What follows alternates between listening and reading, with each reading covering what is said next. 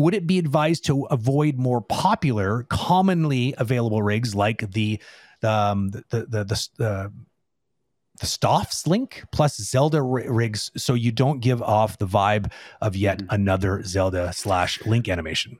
Yeah, for me that's the same thing. It it it, it doesn't.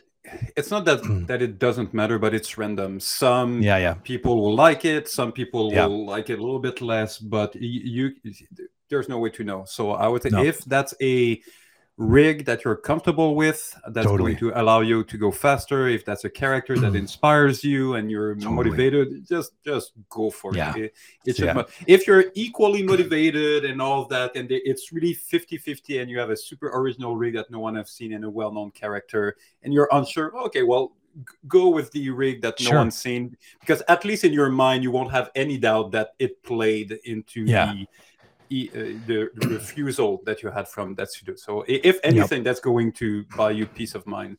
Yeah. But overall, it's not a major factor. Yeah, just don't overthink it. I, I like I totally agree with everything that David said. I think you you just not it's you just have no control over it. You don't know what, what how that's going to play out. And I think that more often than not, no one's really going to care as long as the animation is good. I think you spend your time making sure that you're doing original ideas with the character. Um, mm-hmm. You know, um, try to find ways of of pushing the envelope with the character, and because I mean, there's something because here's the funny thing, right?